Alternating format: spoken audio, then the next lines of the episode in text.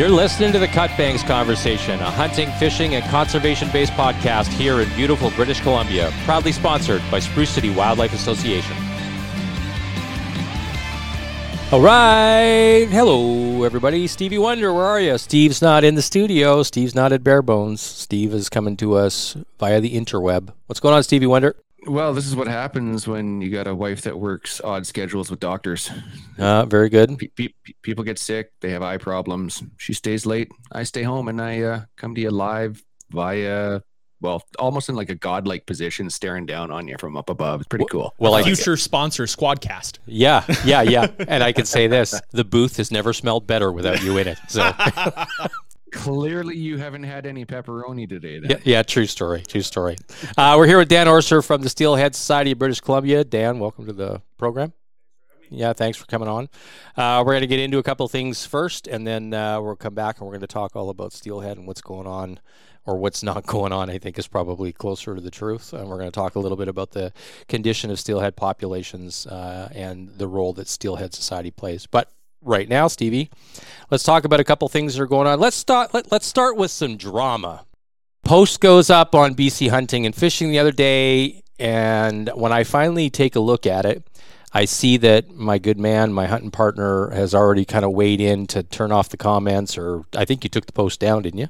No, it uh, we, we shut the comments down originally, and uh, they're back open now. So um, anyway, the and I'm not trying to, you know, I'm not trying to be rude, but there was a lot of things uh, said about a potential Wild West shootout um, with a with a couple of guys hunting uh, south of here on a road that some of us in the PG and Quesnel uh, area know fairly well. Uh, anyway, their allegation was made that they were shot at by somebody in a vehicle, um, which sounded awfully alarming to those of us that hunt in the area. And uh, the thing that was conspicuous is, uh, you know, a few hours later, I hadn't heard a single police report, didn't see a news story, um, and then I was starting to wonder. And I started to notice that some of the Q and A in those posts was probably thinking exactly the same thing. I. Well, where's the where's the police story, and how come it's not in the news, and how come no one's talking about it? And then uh, of course, on my way home, I called Steve, and I was like, "What the hell is going on with this shootout? Like, how? Why are we not hearing about this?" And Steve started to. He'd already kind of gone down the road. So, Stevie, bring us up to speed a little bit on kind of what your thoughts are. It's it's an ugly one. Uh, automatically, the what, what we think is, holy crap, what happened? Uh, is everybody okay? We need a license number, description, and a little bit more information. And the, the first thing that came to my mind with a situation like that is, where the hell's the file number? We need to know what sort of uh, uh, official action's been taken. So I reached out to conservation officers. They hadn't heard about it except on Facebook. RCMP hadn't heard about it except on Facebook up here in PG. Turns out there is a file number in Quesnel. So uh, the, the, I, I guess the best case scenarios come out of this. Nobody was hurt. And we'll see what happens with the official investigation down the road. But if there's anything that happens like that and you're running to social media with it, give a bit better of a description and especially include a file number for those uh, RCMP members and conservation officers, NROs, and anybody that's monitoring the pages because they're they're out there patrolling. Hell, something somebody can start shooting at them if we got uh, some sort of Wild West shootout that uh, was stated. So yeah, for everybody's safety, give as much information as possible. Yeah, and I, I, think that was kind of the point of it. Is when you when you read it, it sounded like there was uh, somebody gets shot at. That's that's alarming, and hey, that absolutely is a code red to to signal out. Um, but we're missing some context, and I don't know that the that that would have come out. Um, or if it had come out, I would have assumed that there was already an active police investigation. I would have expected myself personally that information would have come from the police or the, the CO service. And when it didn't, it, it to me it instantly something I was missing something. But I think the one of the things that happens in that is that somebody might hear that and then some poor schlep in a vehicle that fits that description could be driving along minding his own business and somebody decides to take him to task or think that he is a, a risk uh, and something bad happens. So I think it's better if something like that happens, get in, like Steve said, you got to get in touch with the authorities first. Let's dot some I's, cross some T's, and use a little discretion uh, before we start calling that out. And uh, a, a, very, very, particularly with BC Hunting and Fishing, which is our largest uh, hunting and fishing page in the province. So uh, anyway, um, I, I, I guess we'll film at 11. We'll update you on the next episode in a couple of weeks and let you know what kind of what came out of that. Uh, other things in the news, Stevie, we had half a million people uh, sign petitions to end wolf hunting uh, in the good old province of British Columbia, and they submitted those signatures to the BC legislature. Yeah, what does Ricky say? What does Ricky say? A totoso? Yeah, yeah, a freaking a totoso? Yeah, and like, like back what February, we started ramping up for this, saying that this was coming. Worst case, Ontario. Exactly, exactly. Get two birds stoned at once, right? Yeah, and it, we started talking about this in January, February of last year. We said this is ramping up. We've got it from insider information that they're going to present a petition in a large number to the legislature at some point this year, and everybody there can can vouch. We we heard the pushback. Oh no, they're not gonna. There, there's nothing to worry about. They're not going to get anywhere near the numbers that they need to. And hell, yesterday, 500,000 signatures were presented to uh, uh, staffer from Flinro. Yeah. And and you know you know what happened when we lost the grizzly hunt. You know how many you know how many signatures were presented to government? Four thousand. Four thousand. Four thousand government signatures were presented to government, and we lost the grizzly hunt. What do you think they're going to do with half a million? Yeah, right? absolutely. It's, it's, there, there's a vicious vicious uh, fight coming and that that unless it, it might even be one-sided because right now it seems to be bloody one-sided. Hunters are our own worst enemies right? And it's it's uh, you can count on two hands how many people actually get up involved and and make a stance against crap like this. And they, they fight for science-based wildlife management and to, for too long hunters have sat on their asses and said no we're okay. We're okay. But we're watching it get chipped away and chipped away and chipped away. We lost the grizzly hunt Wolf is on the table now, and you know that uh, in that paper they're referencing, it's not just large carnivores. They've got bighorn sheep and elk is in there, and mountain goat. So it's it's a it's a fight for these same dozen people, right? And I just don't know how many times we can say it. You need to engage. Yeah, you have to engage, and it's it's more than just signing an e-signature. Um, it's a little bit about um, get, making your voice heard. But um, if it if we just went signature for signature, uh, we'd probably be somewhere. Um, but we don't. You know, we get you know 12 or 15,000 signatures, and they get 50, and we say, well, it's not a threat, and somehow we feel that it's just going to look after itself. That if you just leave it alone, it'll just look after itself. So you've got a couple of days in the BC Supreme Court already that have elapsed in July, so they can make their case heard, and they're from you got three more days from the 27th to the 29th of October that they'll be hearing arguments on their petition. Uh, it's being led uh, by Pacific Wild, who has been at the, the center of it, most of this stuff that we've been dealing with um, for, for a number of years, and they will continue to be the people that are out leading that charge. Um, and I mean, it's they, they have um, they're they're poo pooing the science that it's attached to. Um, you know, one of the things that they talk about, which isn't incorrect, it's you know that we need to focus our our attention on the, the human element um, in terms of human impact on, on habitat and where, where caribou are concerned, where a lot of this is taking place, which is true, but that's a 15 or 20 year correction. so to do that stuff, the the you know trying to attend to the role of industry on the land base and try to find a way to peel back from that, uh, legislate it, put corners on it, um, and and regulate it to the point where it's meaningful is it's it, that's a that's at least a decade long undertaking. Um, if you have political will and you have some some resources that you can put at it, and then if as long as industry doesn't uh, bite back, and I think that we're gonna, and we're going to cover some of that when we talk about steelhead and and, uh, and, and salmon because that that's also one of the the issues that we have is where industry is involved. It doesn't move quickly. Anyway, this is a this is a sample of apathy, and it, you know, I I think a lot of folks, um, you know, would be. I think they they should accept quite fairly the criticism that we should put against ourselves, that there is a high level of apathy um, when it comes to some of these things, because I think a lot of times we just assume that somehow that fundamentally um, we have a right to to be on the land and do the things that we do, um, and that's absolutely not the case. It's not foundational. Uh, it's not constitutional uh, for for hunters in, in Canada. So when things like this come up, and this is a management question, this is a this is a wildlife management question. Um, that level of intervention isn't just recreation it's required to you know for the survival of the caribou the interesting thing in the argument is these folks are really concerned about you know one specific species and if they weren't managed i wonder how much outrage they would have if all of a sudden caribou went into complete extirpation if we'd have the same level of outrage that an animal like wolves that has such a high impact on a number of populations um, was you know one of the would be would it be the the principal cause of the demise and has been one of the principal causes of the demise at least of caribou in certain herds? I mean it's certainly one of the significant mortality mortality elements. But I would I would I would I've always wondered what would happen with Pacific Wild if all of a sudden there were no caribou and wolves were squarely at the center of that. Would they accept that as the truth? even if even if the science said that it was?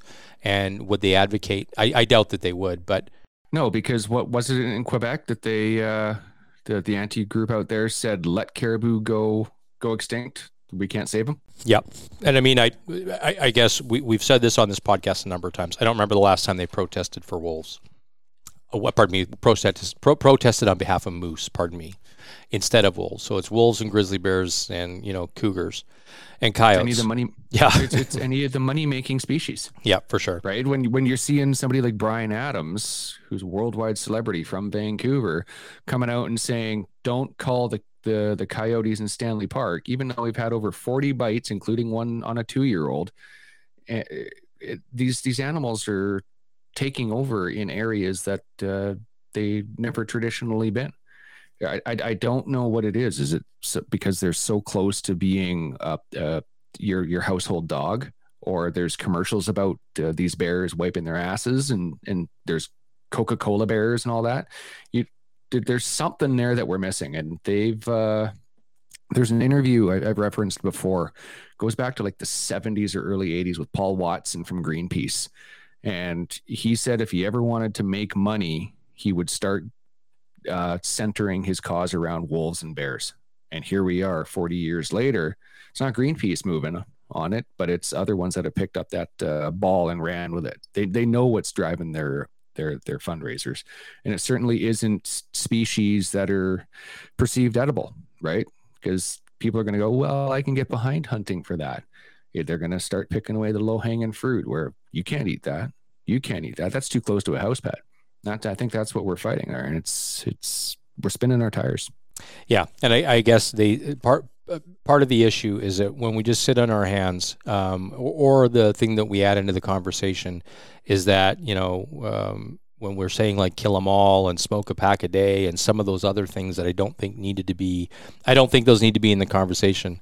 The wolves need to be managed no different than you know you got too many deer um, and you're running an orchard, I guess we need some mule deer taken out if I'm trying to run an orchard, you know, or if I'm trying to run in in, in what, what's ironic is you look at some of these these people screaming and yelling about save the wolves. They're the first ones to come up and say you got to get rid of these deer. They're eating my they're my yeah. eating my tulips in my in my garden. Yeah, yeah. It doesn't it doesn't it doesn't make sense, right? And it I, I, I, don't get it.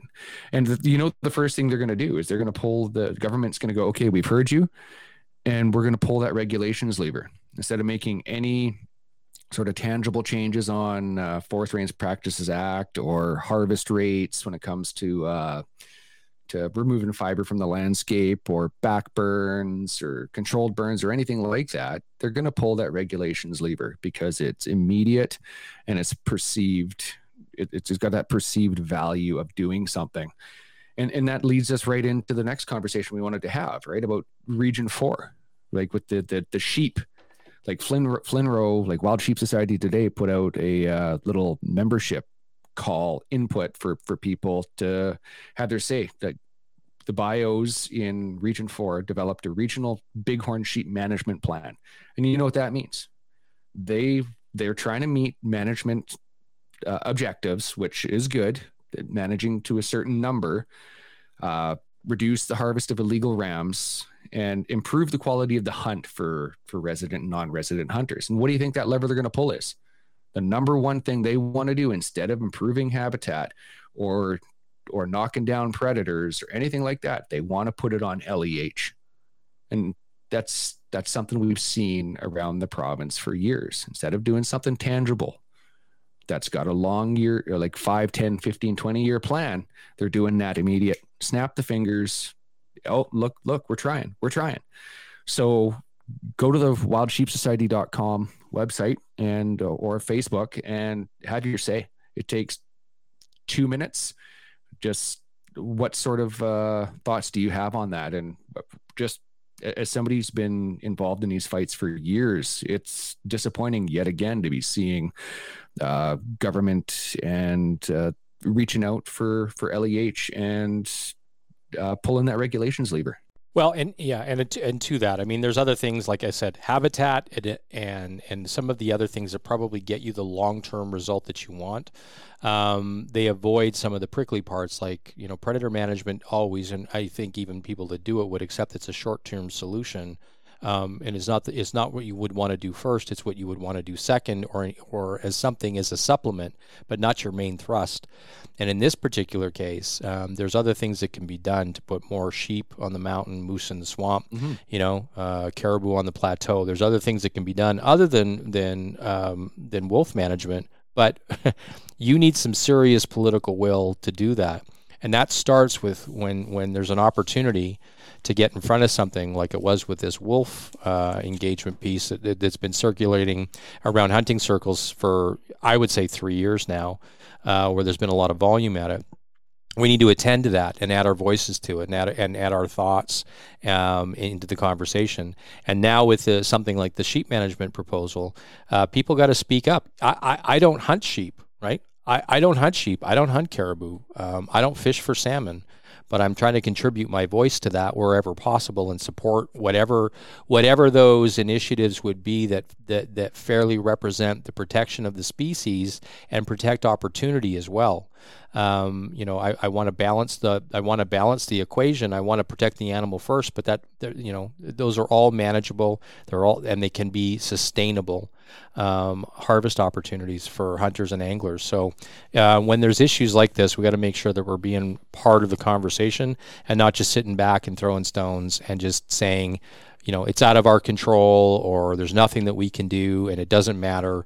Um, you know, and I find it interesting that you know every the only thing that keeps coming back that anybody wants to add their voice to is let's get the grizzly bear hunt back sure but you're also not going to get the grizzly bear hunt back with three or four thousand signatures right you know if it t- if it's 500,000 probably doesn't end the wolf hunt and I'm telling you 5,000 people bitching about the grizzly bear hunt doesn't bring it back. So we need to do way more than we're currently doing.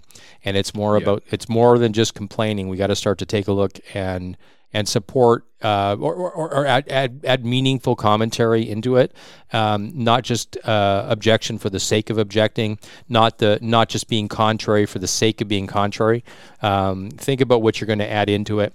Be informed in your in your perspective, or get informed for your perspective, and add your voice into the conversation. And when there's an opportunity to sign your name, sign the fucking thing. So, yeah, you know what number does stick out though? Speaking of numbers, what's that? Sixty thousand. You know what number I'm referring to there? No.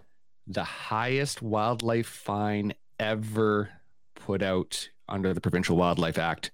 Five days ago, a lady in Whistler was nailed with $60,000 for feeding black bears. No shit. Yeah. Oh, I thought you would have heard all about that. How long was she doing it for again, Steve? Oh, they started investigating her in, I believe it was July 2018. Yeah, I thought it was over a few years. Bears yeah, hold on, let me pull it up here. There it is. 10 cases of apples, 50 pounds of carrots, up to 15 dozen eggs a week to feed these animals. Wow. You mean the largest single fine ever issued on a Wildlife Act violation was not to a person who hunts or fishes? Crazy how that happens. Hey, I'm what? You, you what? The most irresponsible behavior. Let me get this straight. The single most egregious, irresponsible behavior in an interaction with wildlife. The fine was not, this was not to a hunter. No. My happens, God. Eh? My God. What are the odds? Hunters, hunters follow the law and care about wildlife. Yes, they do. Yes, they it's, do. It's crazy. I, I, I, I sound like a dick, but I laughed my balls off when I read that because I remember when it first came out in 2018. They, they had to kill a few bears that were uh, habituated, causing damage. What? No fear around people. What? Oh yeah, yeah. You mean a non-hunter's behavior led to the demise of, a, of an animal, right? Three of them. Three of them. Hmm. Three of them. Wonder how that. Who, wonder how that works. who knew? Sixty thousand reasons to love that decision. I dig it. Absolutely. I dig it. Okay, well, that's let's end on a high note. Speak, speaking of si- si- sixty thousand, that's probably uh, what you've spent this uh, last couple of years at our uh, our upcoming commercial, isn't it? Yeah, yeah, yeah, yeah, oh, yeah, yeah, yeah. I, I'm sure there's been a few. There's been a few shekels spent with our good friend Omer at Precision Optics. So we're going to take a quick break, and we'll be right back with Dan Orser and Steelhead Society. Cheers.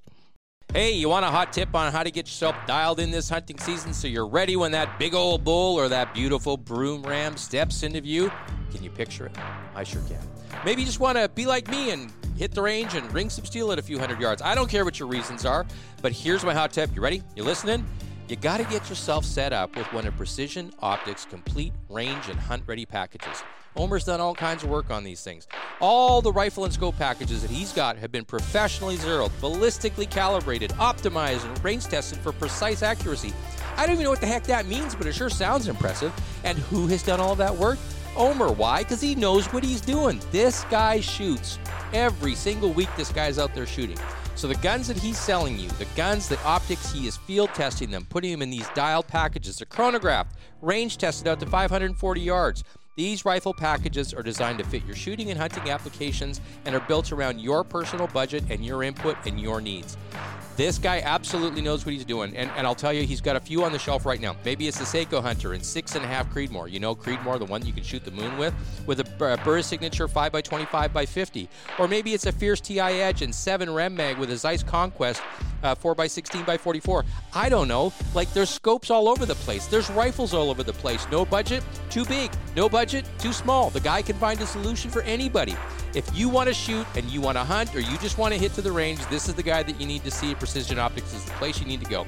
There are plenty of ready-built dialed-in packages available right now, or give Omer a call and you can build out your own. Get dialed in at Precision Optics online on the interweb at precisionoptics.net or see them in person inside Aroma Foods in beautiful, sunny, not quite downtown, Quesnel, British Columbia. Tell them Don sent you. Cheers. All right, we are back, and we are here with Dan Orser. Dan, so you are from Prince George? I am born and raised in Prince George. Yep. Born and raised in Prince George. Tell us a little bit about yourself. So, other than being from here, uh, how do you make your way in the world? And uh, let's talk a little bit about not only how you make your way in the world, how did you end up with the Steelhead Society? So, Okay, so yeah, I was uh, I've lived here my whole life, and I've um, always been avid outdoorsman, mostly fishing, a little bit of hunting here and there, but uh, basically started with parents taking me camping, the usual PG kid stuff, and uh, yeah, so through uh, basically spending time in Terrace and Smithers and places like this, I ended up meeting a few guys from Steelhead Society Northern Branch, which is based out of Terrace, okay. and uh, they just basically got me involved in it. And the way I was looking at it by the point by the time I got involved was that I have taken enough out of fishing um, that it was probably time to start putting some back in. So, when you meet, when you say that, because I've heard that analogy from other folks, you mean taking enough out of the river or just taking enough out of the experience? No, out of the experience. Yeah. Out of the experience. I've spent so much time on the water, and then uh, of course, um, you know, growing up here and, and seeing the big picture of what it was like from when I was a kid to what it's like now. You start to see that things are not going well, and that maybe uh, just buying a fishing license and contributing to the HCTF probably isn't quite enough to keep things going. So, So, you thought you'd do a little bit more than that? yeah, Okay. yeah. So, you. When you, so when you started, when did steelhead become a thing for you? When did steelhead fishing specifically become a thing? So for you? steelhead for me was kind of a natural progression. Um, growing up here was the the usual go fishing with dad, trolling around the lake for trout or you know that kind of thing. And then um, a good friend of mine and I that I've fished with since we were both probably eight years old and still fish together every year. Um, as time goes on, you look for more and more of a challenge, and I kind of liken it to someone who starts out hunting grouse and then ends up on the top of a mountain chasing sheep. It's kind of the same idea. yeah, right. Okay. Yeah, so one thing leads to another, and you're looking for the next challenge, the next challenge, and uh, turns out steelhead are it. So and they were it. That so for for you it was and and you you, you fish for salmon as well. yeah, absolutely, yep. Okay, and but but steelhead are and I'm not an angler, so I mean, in steelhead to me is, I mean, I'm from Saskatchewan, so steelhead reference has always been someplace else, um, and you know I've heard of it, and since I've been here, it seems very coveted. Um, so let's talk a little bit about that. So first of all, what is the steelhead? Salmon or trout? So a steelhead is a trout. Okay. It is not a salmon. It's an anadromous rainbow trout. Okay. Which means that um, its life history, instead of spending its life in a river or spending its life in a lake and spawning in a creek, or you know, that's generally how rainbow trout live. Um, a steelhead it goes to the ocean uh, based on uh, usually environmental factors. Um, if you look at coastal rivers, they are not terribly fertile because they're they're they're cold and they they flush out all the time from big coastal storms, this kind of right. stuff. So it's kind of an adaptation that if they don't reach a certain weight by a certain point in their life, they head downstream because they need to eat.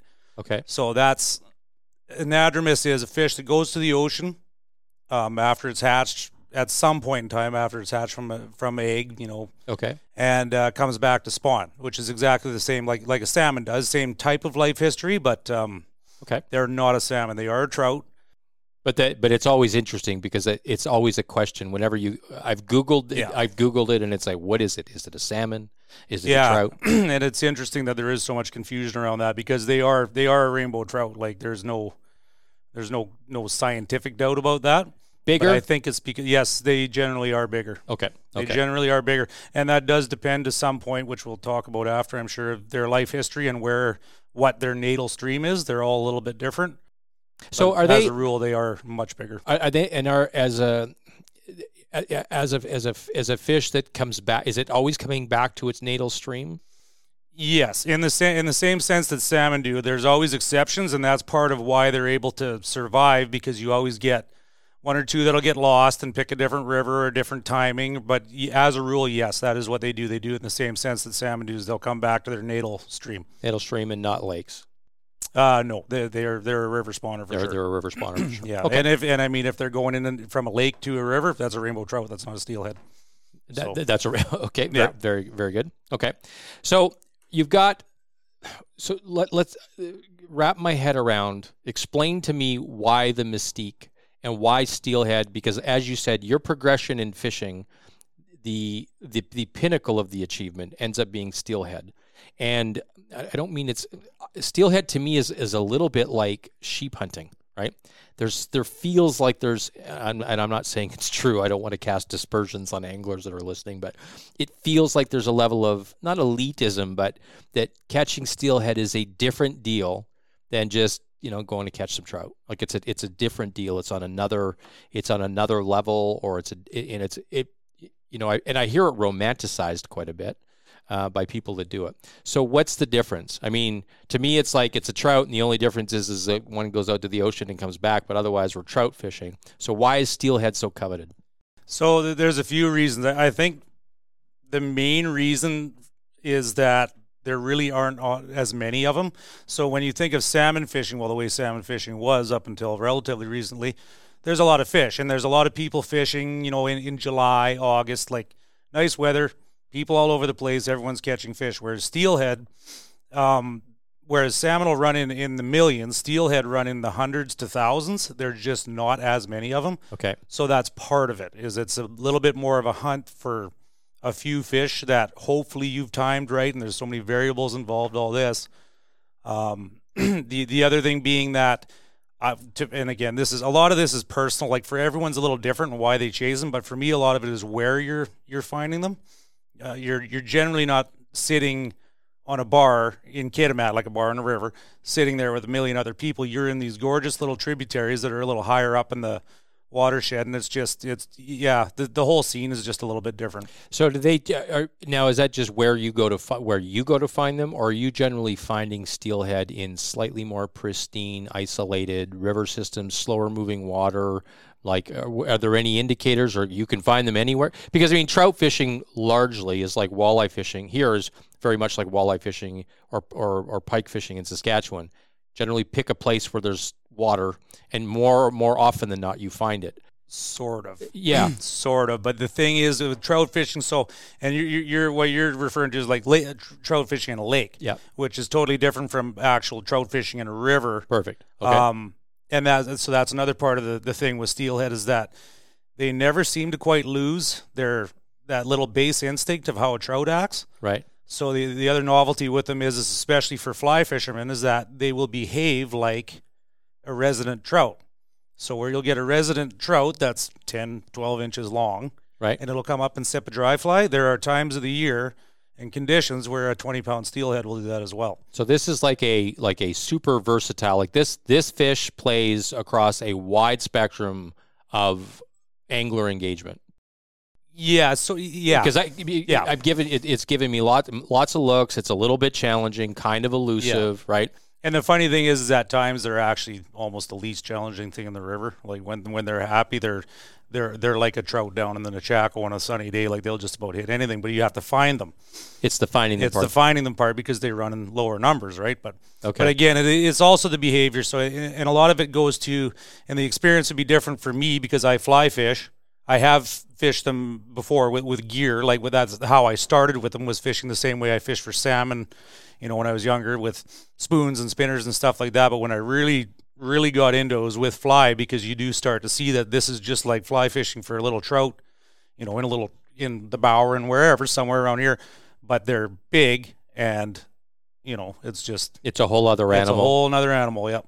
All right, it's, it's quite hard to explain, but it is a. It's definitely, as you say, like with, with as far as being an elitist thing. You, of course, the us who fish for them try not to fall into that, but yeah, but it's like, it's, it's like the guys that sheep hunt. That everybody says they're not elitist, but it, it takes it takes a different. It's they're not elitist, but the process is. You you need to want to do it. I, I know a lot of people who will sit on a lake all day in June in in plus twenty, nice weather, and they'll catch big. trout. they're very good at it. They'll catch big trout, and they'll catch. Uh, you know 20 30 a day that's not what this is this is this is more about the chase than it is about the the result. Yeah, and I, and I think that that's probably the, the, the difference. And and from the as an as an outsider looking in at it, I've often wondered, you know, what's wrapped or something baked into the experience that you know, as a guy that doesn't fish, I've often wondered be, because of the language that's wrapped around it, because there's a there's a steelhead society. I mean, not that there's you know there's people that fish trout and there's people that fish salmon,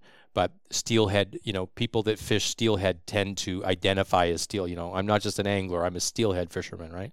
We're a little strange, yeah. yeah, but but I mean, but it's the same with people that you know, alpine hunters or guys that are you know mountain hunters or goat hunters. I'm just a hunter, right, uh, with no specific uh, preference. But um, now you got me thinking that maybe I'm missing out on this whole steelhead thing. So elitist uh, is such an ugly word too. I prefer prestigious. Prestigious. There you go. Yeah.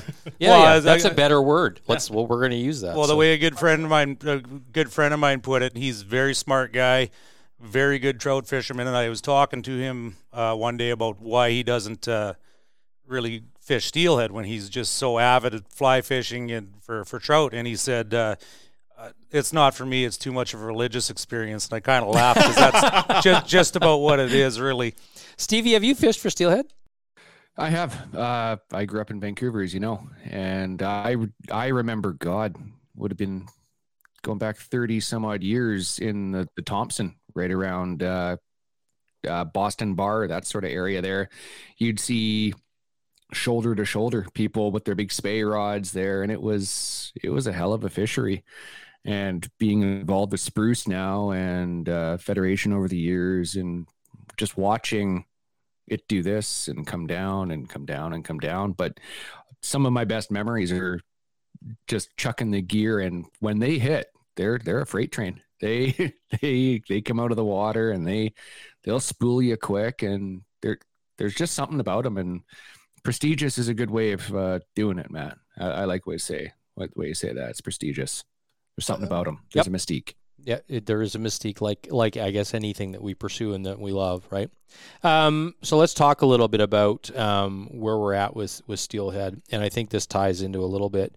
Um, I want to start first with the question: um, Why the Steelhead Society of BC was it formed just because it's it's a group of people that you know share a common love for for fishing steelhead, or was it you know some organizations are born because they're trying to you know advocate for the sport some of these organizations exist like wild sheep for instance that are they're really about trying to protect a species and the rally point becomes really about trying to preserve something or protect something not just to celebrate something Um, so what what led to the creation of the steel set, the Steelhead Society? Yeah, it was absolutely the, the conservation end of it. It was um, in the '70s, I believe, um, based on the fact that there was kind of a vacuum there for a, a group specifically speaking for steelhead. Right. Um, you've always had like the BC wildlifes and stuff like that around, and salmon has always been a focal point in BC, but um, steelhead uh, part part of the issue is what we just talked about actually is that it's a very small dedicated group that actually fishes them regularly and pays attention to what's going on with them and uh, that kind of on one end it's good because you don't have as much pressure on them usually on the other end it's not it, it's not ideal because you don't have as many eyes on them either Right. so that was that was the beginning of it was more to, to fill a, a gap in um, in a voice for them essentially Was that and, and the thing that, that led that? In, if we look at their the the genesis moment, or at least as the as the organization is has come to exist, um, is there a, is there a, a moment where people were like, "Hey, listen, like things are going things are going poorly for Steelhead"? Um, was there a precipitous decline that said, like, like we got to take action? Um, you know, and sort of what timeline did that kind of cover? Yeah, it was uh, like I say, it was early '70s. I believe it was 1970 actually, and what it mostly coincided with was um, the decline in um, habitat in Vancouver Island rivers. Okay.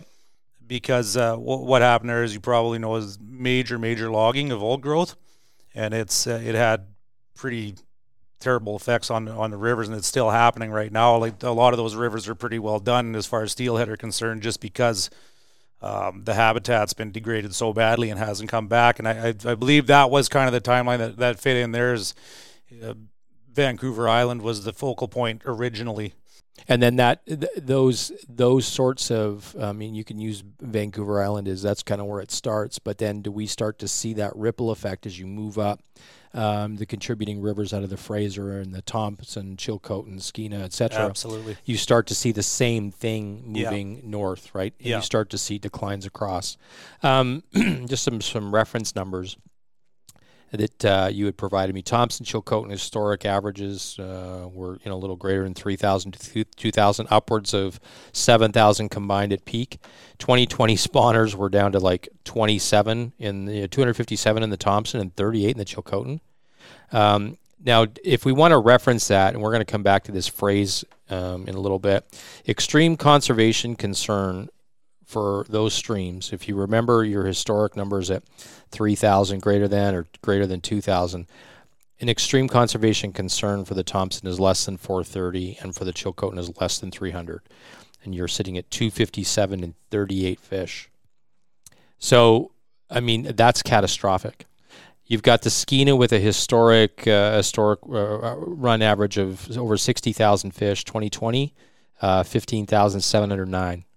You know, that's that's in, that's an insane number, right? Uh, so this year, um, the Skeena actually, I, I had never even heard this this um, this number before because we just hadn't really got there in, in my time since I've been fishing them. But extreme conservation concern for the Skeena is eight thousand fish. And now you got to think how big the Skeena watershed is. It's Yeah, it's, it's massive. It's massive. the whole northwest end of BC for the most part.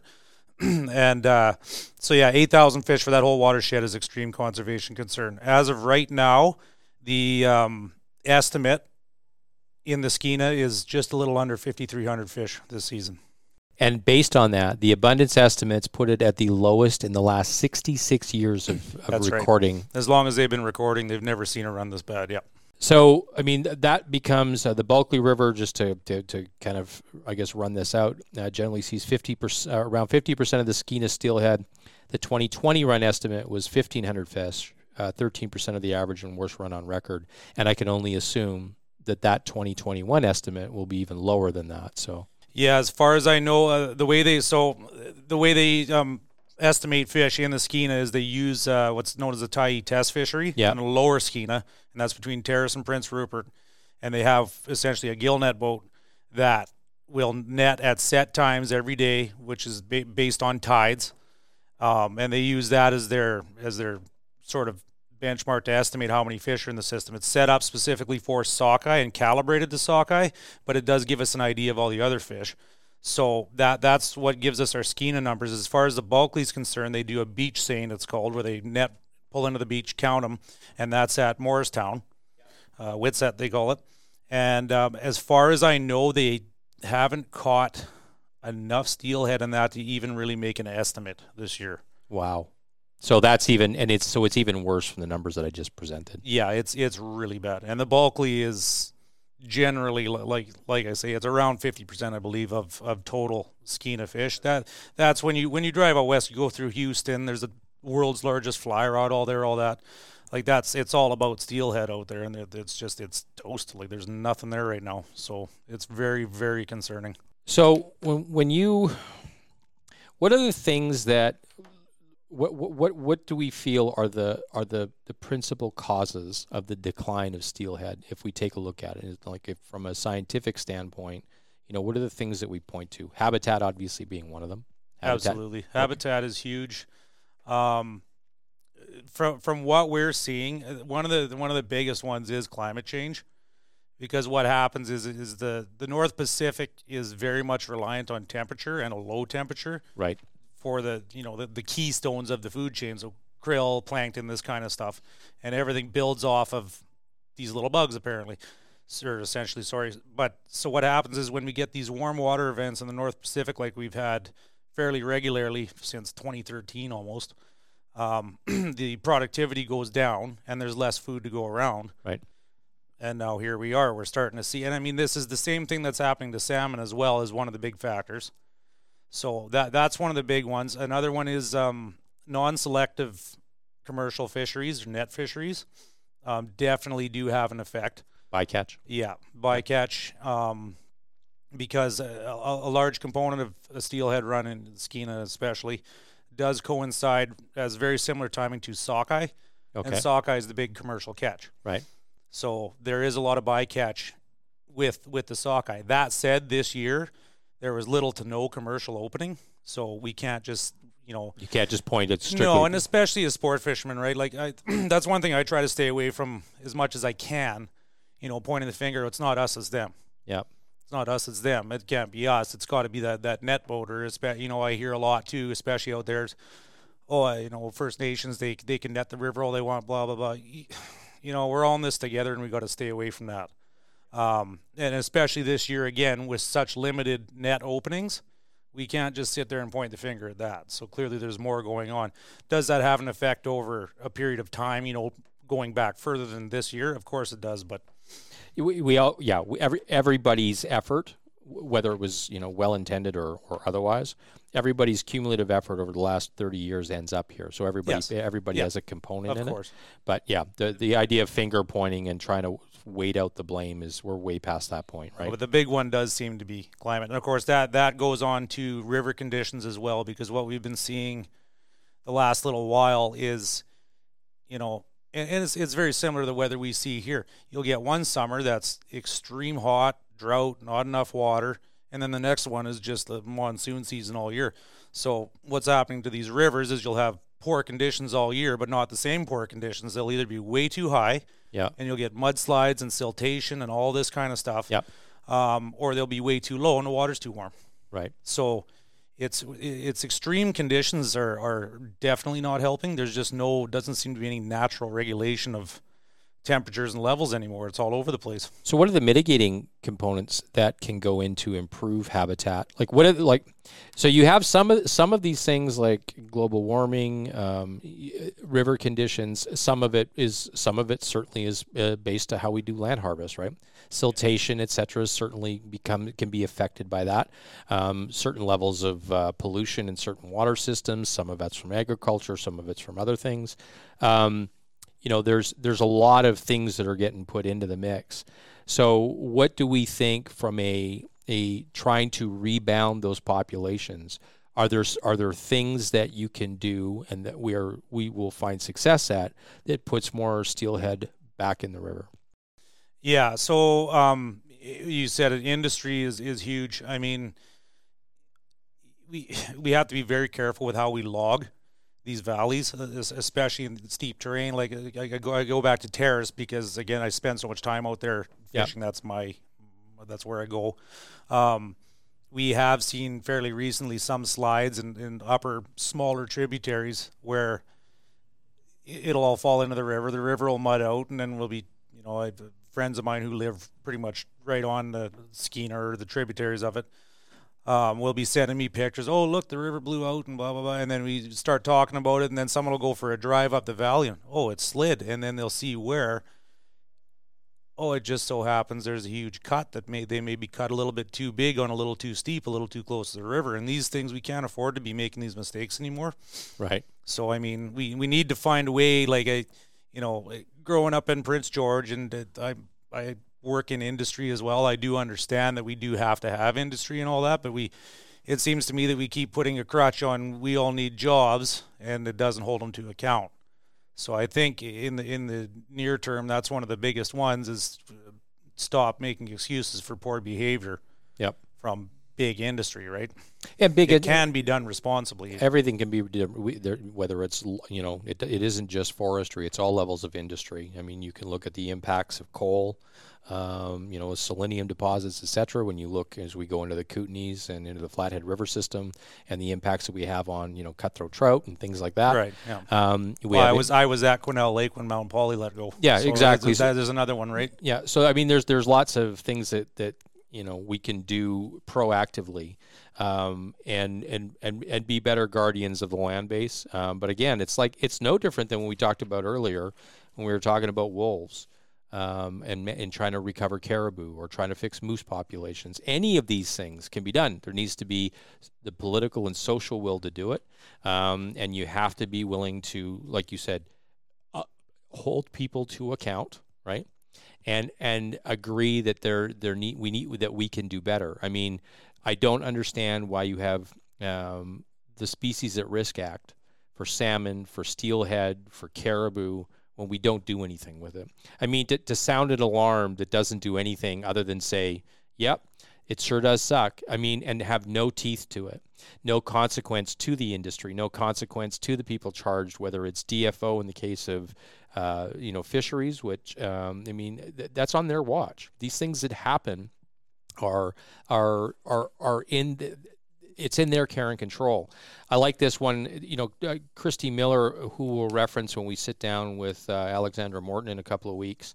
You know, she's referenced in that book a couple of times uh, that I'm reading. Uh, Not on my watch. We talk about the uh, the salmon farm issue, but there's a there's a quote that I found, and it sort of references. It's actually on an article about uh, steelhead. But one of the things that she said, and she's a you know a fisheries biologist that works for DFO, but she said DFO is insufficiently independent from industry, meaning that they're they're not acting as an independent body. They're acting in conjunction with industry, not separate from industry. So they need to have regulations that they and, and policies that, that they hold true to and industry has to work within those parameters, not we will develop policy that allows industry to do what industry wants. Those things need to be separated, like church and state, um, and that that applies to how we manage wildlife, um, where we put roads. It doesn't really matter wherever the wild world and and the the modern world or the industrial world come together. Those things need to be separate and and they need to be in some cases rigid because it's when we let their somebody get their toe in the door on something um, that it gets pushed wide open, and then we have a we have a difficulty pulling ourselves back from it, right? So, and I think that that's the, and I mean it's like that, you know, here in the U.S. and other places. It, it'll be. I, I, I just I think there's a lot of challenge trying to to to bring the bring government to understand that, to get industry to understand that, and everybody to accept their part in it. Um, but we need to be a lot more heavy handed with a lot more consequence, I think, in the policies and stuff that we advocate for. Sorry, I'll, I'll throw in quickly here. Like, all you have to do is look at the name of the, the managing uh, uh, ministry, Department of Fisheries and Ocean, right? Yeah, that says exactly. right there that yeah, they're not, not caring about. Yeah. It's not fish, and and as you said, uh, they need to distance themselves. What was it? Three years ago, Dominic LeBlanc, uh, the former fisheries minister, was yep. nailed for a yeah, nailed for a conflict of interest for giving a, a, a clam license or something to his wife's cousin's company that's what happens when you got the fox in the hen house, right? Yeah. And that's what's happening time and time and time again w- with uh, the way things are managed. Yeah, and that that's pretty much exactly what I was going to say is that they're they're managing it as managing a, a resource as in wealth basically like we, we need to protect our money here and how many salmon can we harvest until there's zero and that's all they're it seems some days like that's all they're looking at their staff on the ground no but as far as the mandate as a yep. department goes that absolutely is i mean if if it walks like a duck and quacks like a duck it's absolutely. probably a duck um, Absolutely. The other trouble with steelhead is that they fit directly in between federal and provincial yeah. because they are mm-hmm. not salmon. They're not salmon. I That's know. right. Recently, because of public pressure, DFO is re- very reluctantly getting a little bit involved, but you can tell that they just yeah, they it's it's ask your mom, ask your dad. Yeah. between the province and and and eh, federal. But that, yeah, then it's it's great. Like it's a talk to them, talk to them, and and it just put everybody in just you, are just a circle jerk. Like we're just going to go around and around and around, and never we'll just keep passing the buck back and forth, and never really have to say who who is actually in charge of the of the actual. Yeah, resource. you just have to you just have to look at how SARA is applied, the Species exactly. at Risk Act. Yeah. It's it's it's five years from when they recognize a problem, like that that's disgusting and that's one full salmon cycle, as you know, right yep. up here. We got the the, the five year Chinook, so we find a problem today. They don't have to act on it for for five years. What's and, the cycle? And just what's the cycle on on steelhead? It's two to four years. That's a very very complicated question. Oh, um, great! It, it's I'll, I'll try. I'll try, Another one. I'll yeah. try and keep it simple okay. as I can. Steelhead have a very complicated life history, and that's part of their survival mechanism as well. Um, they're not like salmon, and I mean salmon. There's a there's exceptions, but generally they're fairly rigid. You know, like four years, seven years, depending on the species. Yeah. Steelhead are kind of all over the place, especially system, river system to river system. And um, is it you said there's there'll be triggers that are based in habitat and yeah, and, so in, in quite genetics? often, um, quite often, the, the, and that's for out migration, so migrating out of fresh water. Right. And there is some chatter with the Thompson that that could be what's happening is because the things are getting warmer and there's a little bit more the river's more fertile than it should be due to uh, runoff various reasons. They're saying the genetics are still in the river but because those fish reach a certain weight by a certain age there's no trigger there's no genetic trigger to make them take the risk of migrating down to salt water swimming through eagles and seals and whales and everything else they just stay in the river because they're they're putting on enough weight to survive and thrive. So it's not worth the risk going down to okay the ocean. But as far as coming back to spawn, um, same as rainbow trout, they all spawn early spring, early mid spring. But the, you'll get summer run fish that come back anywhere from June through um, about October, and then you'll get what they call winter run fish that'll return between November and April. They all spawn at the same time, but they'll return at different times throughout the year. So this is why it's very hard to nail down, like you know, when they spawn, when they run, what they do, and that is part of their survival mechanism is being so varied. Because if you have major natural event go on, um, a slide, a flood, anything like that, there's enough that aren't there that they'll be all right next time around, whatever. So, how does a biologist accurately assess populations when really it's a steady drip throughout the it's throughout the course of the year versus hey listen we've got this six week window where they're going to hit the mouth of the Fraser and work their way up or the mouth of the Skeena it's like yeah some are coming next week some are coming in about five months you know some are coming the month after that you know it's like that's got to be complicated yeah it's, it's very much monitoring rivers and and very and, and like I say with the Tyee test fishery um, down in the Fraser they have the same same type of test fisheries as well and they just monitor it over the course of an entire season right? And they get an idea that way. The other thing is that with, with salmon, they, they're more concerned about monitoring it because they're, and again, at first glance, oh, they're they're worried about conservation, so they're seeing how many fish are. No, they're worried about monitoring it so that we've hit this trigger. Now the net boats can go out and we can have all these openings and on and on and on. Whereas steelhead, because there is absolutely no harvest for wild steelhead, right? There are limited harvest opportunities for hatchery steelhead, which are very rare. Um, there's only one hatchery really in this, essentially in the province, well, in the mainland anyway. that's um, on the Vedder, But at any rate, there really is no harvest of wild steelhead, be it commercial or sport or First Nations. I mean, there, there's none there either. So steelhead, just to, just for, for for my own sake and for anybody listening that's not an angler, This is a catch and release fishery. That's right. Correct. Yeah. Okay. Okay. Um, would there be some level of mortality caused by bad fish handling practice? We had the, Absolutely. we had the folks on from Keep 'em Wet Fishing. Yeah, I actually just listened to that one the other day. Yeah. Yeah. and they're they're fantastic. I'm so glad they're doing what they're doing. yeah. Um, there absolutely is part of the issue as well. Um, on a normal year, especially the Bulkley is a really good example because it gets so much pressure. The first angler to catch and release a fish that comes in fresh, say in August, September, handles it perfectly, releases it quickly, all good, it's fine. But now that fish gets caught two, Multi- three more, more times. times, and even if everyone does it the way they're supposed to, There's fatigue. it's having an effect. Absolutely. Even if it doesn't kill the fish, it, it is going to have an effect on fecundity, you know, Yep. how, how successful it is with spawning. So that that is something that they're, you know, they, they've started studying. And they, they- we, we don't fully know yet the effects, but um, there absolutely is one. And that's where we've, there's been some discussion now, especially with, with how poor our runs are lately do you start making a rule, you know, at, at very least a personal, uh, you know, ethical rule?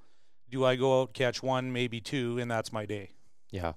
So there is some discussion around that as well, because yes, fish handling absolutely does have an effect. I actually heard April Vokey talk about that uh, about a year and a bit ago on her podcast, where she was, you know, she loves catching steelhead, but she said there's that gnawing part of her that's like, Yeah, you know, how many times should I be doing this? And I mean, I, I, I know she wrestled with it because it's a recreational, it's it's a recreational fishery that does. It's not a harvest fishery, as you said. So, I mean that that is uh, there's a I guess there's a personal conflict, and then that the other part of it is is that there's also behind all of that. There's an entire industry that makes their living. Five hundred million dollars probably generated uh, in this province from recreational fishing. absolutely. Yep. And some of that, not all of it, but some of it's going to be tied to steelhead fishing, correct? So, oh yeah, well, and especially in the northwest, yeah, there's absolutely a lot of it is. yeah. So I mean, there, there's people that make their living on that. So, um, I mean, and these are these are tough waters to navigate uh, for the fish and for the anglers, I guess. Yeah, it is. And I mean, we've all been guilty of it. We've all been there. I mean, I've had a couple quite successful seasons where there's been days where, you know, you get six, seven fish in, which for me anyway is pretty rare that I'm six or seven steelhead into a day. And you're just loving life, but then you just start getting that little twinge of how much is too much, and should I be poking holes in any more of these today? Should I just go sit on the beach and enjoy fall? Yeah.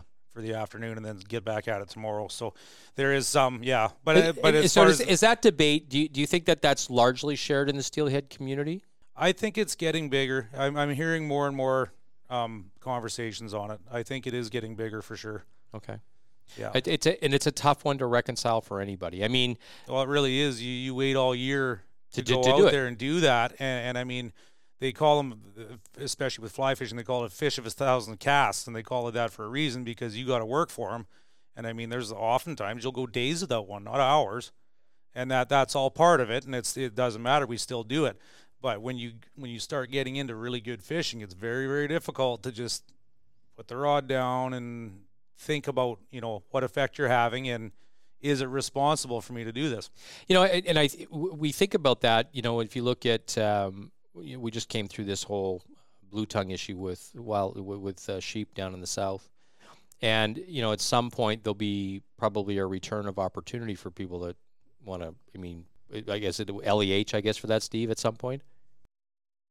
Tough to say. Uh, last resort, I I could honestly see a full closure coming before they go LEH on that, depending on how the numbers come back. But what what wild sheep? I mean, it's they're coveted draws, right? Oh, People absolutely. wait. They wait. Yep. Their, you know, they, they, these are not easy to get, and there's like three of them. And I think the they, you know, wild sheep put a plea out to the guys that got them. Hey, listen, I know you've waited for forever for this, you know, but we just took you know sixty some sheep out of this very small population. Could you maybe consider standing down? Those are questions that we all wrestle with. I mean, and it's not just in in fisheries, but in you know as we engage with wildlife. Sometimes I think people are very fixated on the opportunity and not the resource that creates it, right? And if you can manage things to a surplus, it looks after itself. But you have to find the surplus first. You need a healthy resource to be able to have that opportunity. And if you focused on that in you know really heavily for a little while, you know, if there's a moratorium, and I, I know that people will hate that I say if there's a moratorium on steelhead fishing or you know uh, chinook fishing in, in rivers, if there's a if there's a moratorium that eventually gets you to a better population, um, is it worth it? You know, to me, that juice is worth the squeeze if it gets us to the other side where you can do it more frequently and with less consequence. But you know, I, I, that's a tough one for people to to to wrestle with. You know. So I, I, I think that conversation is going to be will get more complicated the worse it gets. Right? We're we're already there, um, because it's becoming okay. So just myself, for example, I'm actually leaving for Terrace at the end of this week. Right. I'm gonna go fish for coho. I'm not targeting steelhead. I mean, I can't guarantee I won't catch one, right. but I'm not targeting them. Yeah. I absolutely do not look down on anyone who's going to go fishing for them. Well, they're open. They're actually closing them October 12th. Yeah. Um, I will not look down on someone who will go legally fish. Like I just, I, I won't do it because it's not my decision as long as the law says they can do it. I personally will not Target go them. do it. It just, for me, it doesn't feel good. But what that conversation turns into quite often is, like you said, it, everyone start it starts eating itself, and people, oh well, that's I mean, if I want to fish, and it, like the defensive thing comes up, and then you get these this infighting with everyone who has the same goal to go do this and be able to go do this ten years from now, um, and it, the infighting starts over um, opportunity versus con- conservation. Yeah. So that is a big part of the reason why, as far as Steelhead Society is concerned, we do not do opportunity. Your message isn't pivoting Yeah. around opportunity, Yeah. right? It's There pi- is no opportunity without without fish. right. It just it's not there. So we just we don't get into that. Um, and again, I don't. I'm not going to look down on anyone who legally fishes. Hunting's the same thing. If if it's legal, give her. Like, but I myself, I'm much more concerned with the conservation end, and I think that's where everyone needs to get to. The um, so when we look at enhancement um, for stock enhancement, we talked you you, there, you there's a delineation between wild steelhead um, and and and hatchery, no different than there is with salmon.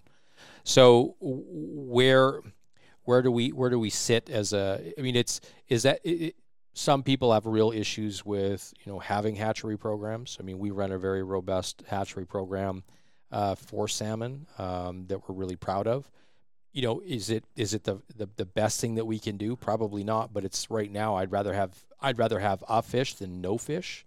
Um, but where do you sit? And I recognize that a wild salmon or a wild steelhead is a hardier, more more robust, more viable fish and and better breeding stock than than a hatchery fish. But in the absence of another way to mitigate the stream, what else do you do?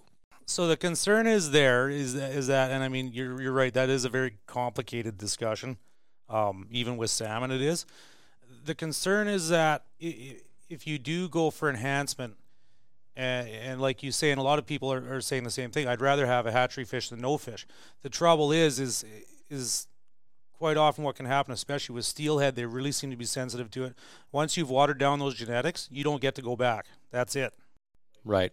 once you've watered them down and, and messed with it, like there is no going back to, well, we'll do this for a while until we can get habitat and everything else figured out, and then the wild fish will take over. Probably not. Like it's it's And is that being is that is that being studied? yeah, it, it is. And actually, there was a steelhead hatchery in Kitimat.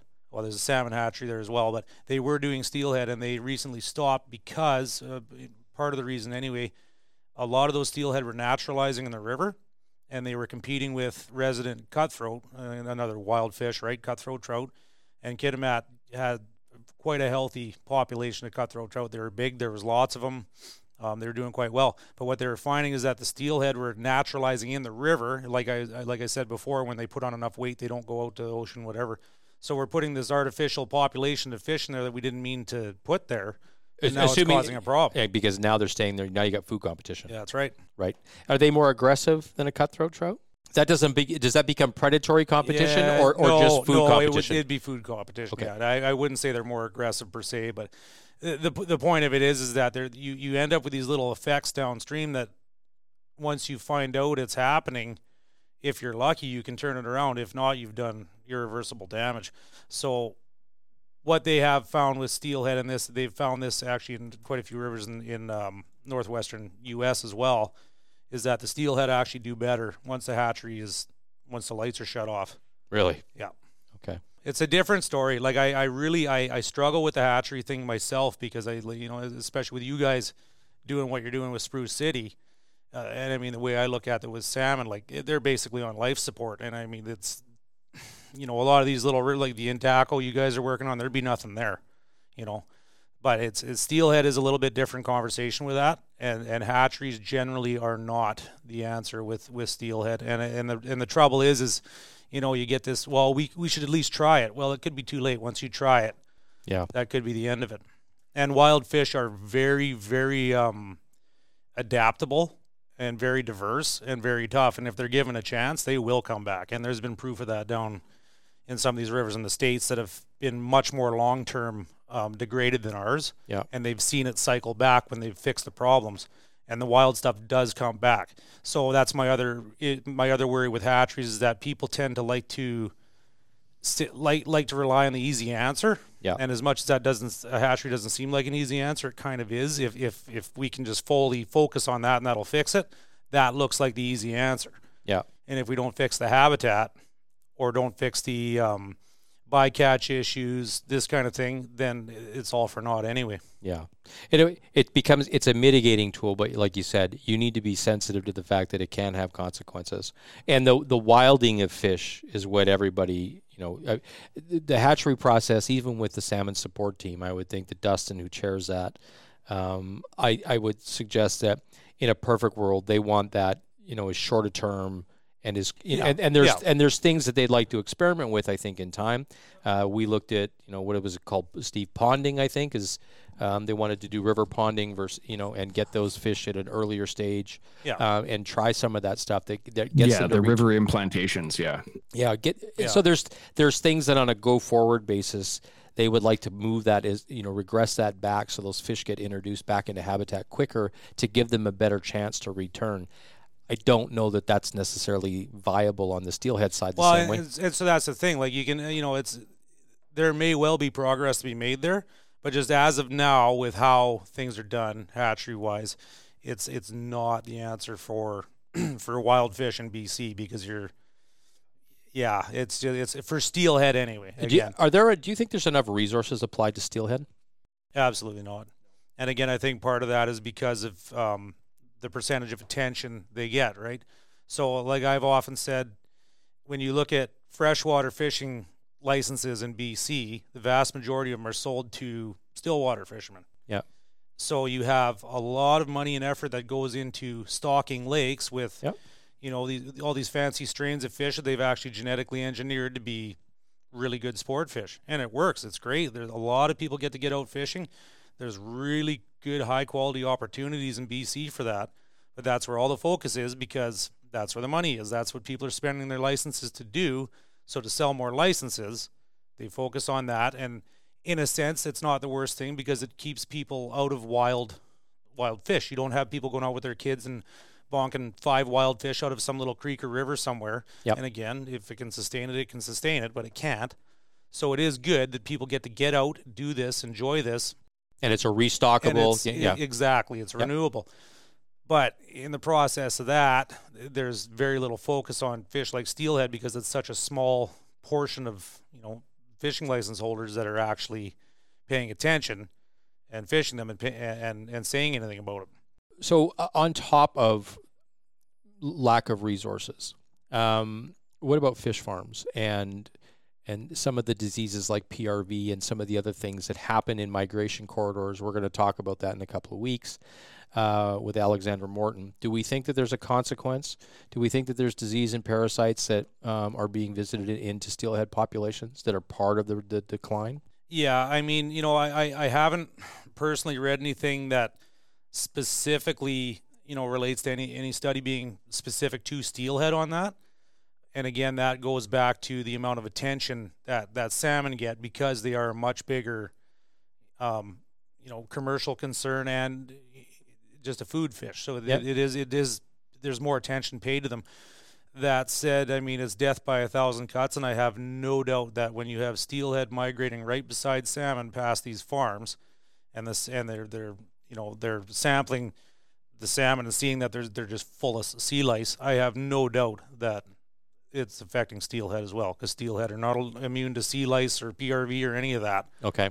So it's just one of these things where you have all these small factors that add up, and then and we, you know, you get the the finger pointing. Well, th- this isn't that big of a deal, so we should keep doing this. I I, I do believe that the, the fish farms being phased back will probably help. So let's talk about let's talk about some solutions. Let's let's end this with some solutions. I'll try to find some hope. It doesn't sound like it's hopeful, but let's try to Yeah. let's try to offer some level of hope. So, um, a couple of things that you've got is selective fishing methods and terminal fisheries, uh, pound traps. Can you speak to any of that? Yeah, so especially now with, and again, salmon is the main driver of this, which I don't really care how we get there as long as we get there. It's fine by me. Yeah. And I mean, salmon are, I'm very concerned about them as well. Um, but so be, because the populations are getting so bad, there is a little bit more urgency to try and figure this out. And one of the things that is finally being looked at is um, selectable, you know, harvest. So instead of using gill nets and, and um, basically methods of fishing that kill everything you catch. Yep. Uh, because e- e- even in the ocean with seine boats and all that, oh well, they, they have recovery tanks in the boat. It, it's not. Yeah. It's not a thing. Like Yep. there's unless you have a DFO enforcement agent on every single boat watching every single one and finding them every t- it's not a thing. Like you're you're you're killing a lot of bycatch. So with selective fisheries such as pound traps, the way they operate is you don't even need to handle a fish before you decide whether you want to kill it or not. That that will be huge. That'll be absolutely huge. And the way technology is now is they can even sample take take a, a scale sample for DNA sampling essentially and get the results back same day as far as salmon are concerned. And they, they can know what stock they're actually fishing. So in the Skeena, they can figure out the difference between a, a Babine sockeye and a uh, Morice Lake sockeye Okay. so they can whittle it right down to focus only on fisheries that can sustain it, and everything else gets let go when it goes up the river and spawns. That that'll be huge. Yeah. Yeah, Massive. If, if we can if we can get in get that going, like How, so how does that happen? How do you how, how does that get put into play? What what's required? Who who needs to embrace that? Um, Who's doing it? well, so so the, the way the, the the one on the Skeena is getting set up, well, hopefully getting set up. Last we heard, it was looking like they were starting on it. Um, it's generally First Nations that, at, at very least, has to be involved, if not leading the charge. Right. And you know, in, in my experience, they want fish as bad as you and I do. So it there there, there is a lot of hope there. There really is. And, and generally, you know, i- it's once they get fed up with a, with government inaction the same as we do, things do start to get done. So that that is that's the start. That's a force multiplier too. They've got terrific resources, great people that work in a, in a lot of First Nations fisheries. Um, obviously, their passion is is uh, is is out in front of it. Um, it's part of a lifestyle. It's part of traditions. But I think the collaborative and and the compounding uh, nature of taking people like uh, in- or organizations like Steelhead Society and other people that can work with First Nations and and apply all of that pressure to government um, and and the will that that that, that that, that happens when you when you bring all of those resources. That's a lot of agency that you get to put um, at the people that are currently being charged with the management of the resource. I think nothing but good can come from that. Well, that's my biggest hope is that instead of going in the direction of finger pointing once everything's gone, blaming each other, I'm hoping it goes the other way, which it kind of is, is everyone getting together and trying to fix it. That that that will fix it, I believe, but it won't be overnight. Um, Elwha River dam for 100 years. Fish returned in healthy numbers within five years of the dam renewal. Yeah, so that was down in the states there, and, and um, I again, that pretty much what I gave you there with the notes. That's about all the info I have. I, I I don't have the specifics, but that it's the timeline that's interesting. There is that a river that was dammed for so long, and uh, basically could not support, you know, any more than very very small runs of fish, came back that fast. Within five years, one life cycle. But you One got to get there before that. But li- you, as you said, you have to have the will to really do. You, do we want this bad enough to actually fix it? And the other, the other concerning thing to me though is, is like there's two ways of looking at it. The, the part that kind of concerns me is that if they are that resilient and that tough, that they came back that fast, how badly are we screwing up how many things to keep them as down as we are? Yeah. That that's kind of Yeah. I hate to think that way, but it makes you wonder. Yeah, it, yeah, and I mean uh, the the we've been in this crisis moment with salmon, and it feel I, I've only been here since 2015, and from the the time I've been here, it is well before my arrival that salmon have been, um, you know, on the precipice of being extinct, and steelhead were were well, I, I think i- at least in concert with, and in some Yeah, cases, it's roughly the s- yeah, same timeline. in a couple of in a couple of uh, river systems, probably in advance of. You know, steelhead started to suffer before some of the salmon populations. So I I am I'm compelled by um, you know organizations like the Steelhead Society that you know are, are focusing on you know trying to champion the cause. I you know we wanted to, to have this podcast to not not that it doesn't have visibility, but we need to add it into the conversation. Um, you have you know s- uh, salmon uh, and, and pick one other than you know a couple of maybe more popular commercially fished ones. Um, but you have salmon and steelhead both at the you know the, on the brink of extinction. Uh, some river systems that are functionally extinct, or some uh, pardon me, certain uh, certain populations that are functionally extinct and gone. Um, and it, it's we have to start to weigh much much like all the discussion that Steve had before about being uh, involved and adding your voice to the conversation. Uh, we need to support organizations like this uh, so that we can compel government and uh, the people charged with managing these resources to do better and start looking for solutions. It's not about looking to, to find new people to blame. It's we're way past that point. I don't, you know, I don't care wh- whose feet we want to lay this at. It doesn't matter whose feet it's at. We so, somebody's got to pick up this problem and find a solution and find it quickly. That's right. All right. Thanks to Dan Orser and the uh, from the Steelhead Society from coming and lending his uh, voice and some, some great insight into the, the plight of our steelhead. Uh, we got some solutions, so we got to make them happen. Stevie, anything you want to add? Get involved. Say it over and over again like a broken, bloody record. Get involved. The only thing that's going to change things is your voice. All right, so there you got it. Stevie Wonder himself. Add your voice to the cause. Uh, stay tuned for our upcoming episode in a couple weeks. We'll be with Jim Heffelfinger, the uh, fish, uh, me, fish, the wildlife science coordinator for the Arizona Fish and Game Department, uh, frequent contributor on the Meat Eater podcast. We're going to sit down and talk about wildlife science and all that's involved in it. Uh, until next time, we are in the Barebone Studio. So on behalf of Dan Orser, Maddie Wakeham, Stevie Wonder, and Discount D, thanks for listening to the Cutbanks conversation. Cheers.